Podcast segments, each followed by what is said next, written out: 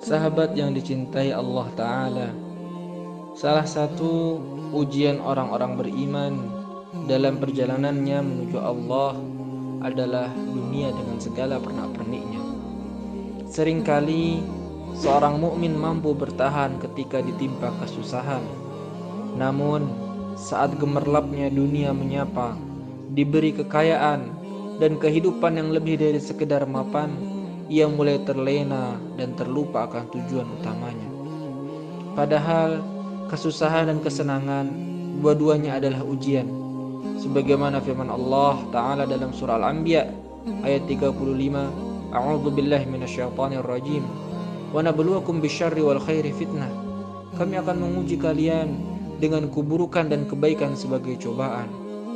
Ibnu Abbas menafsirkan makna ayat ini yaitu adalah kami akan menguji kalian dengan kesengsaraan dan kesejahteraan, sehat dan sakit, kekayaan dan kemiskinan, haram dan halal, ketaatan dan kemaksiatan, serta hidayah dan kesesatan.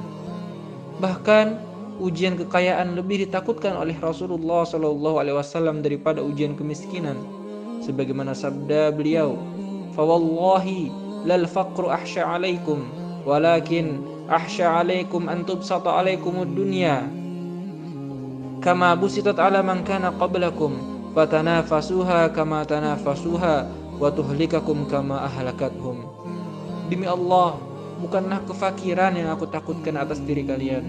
Namun yang aku takutkan atas diri kalian adalah akan dibentangkannya dunia pada kalian sebagaimana telah dibentangkan kepada orang-orang sebelum kalian maka kalian akan berlomba-lomba sebagaimana mereka dulu telah berlomba-lomba untuk mendapatkannya. Lalu kalian akan binasa sebagaimana mereka dulu telah binasa.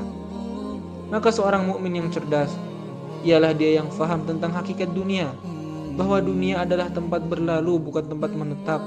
Dunia adalah tempat meninggal bukan tempat tinggal sehingga dia hanya mengambil dunia secukupnya bukan semaunya lalu kemudian diletakkan di tangannya bukan di hatinya. Barakallahu fiikum ajma'in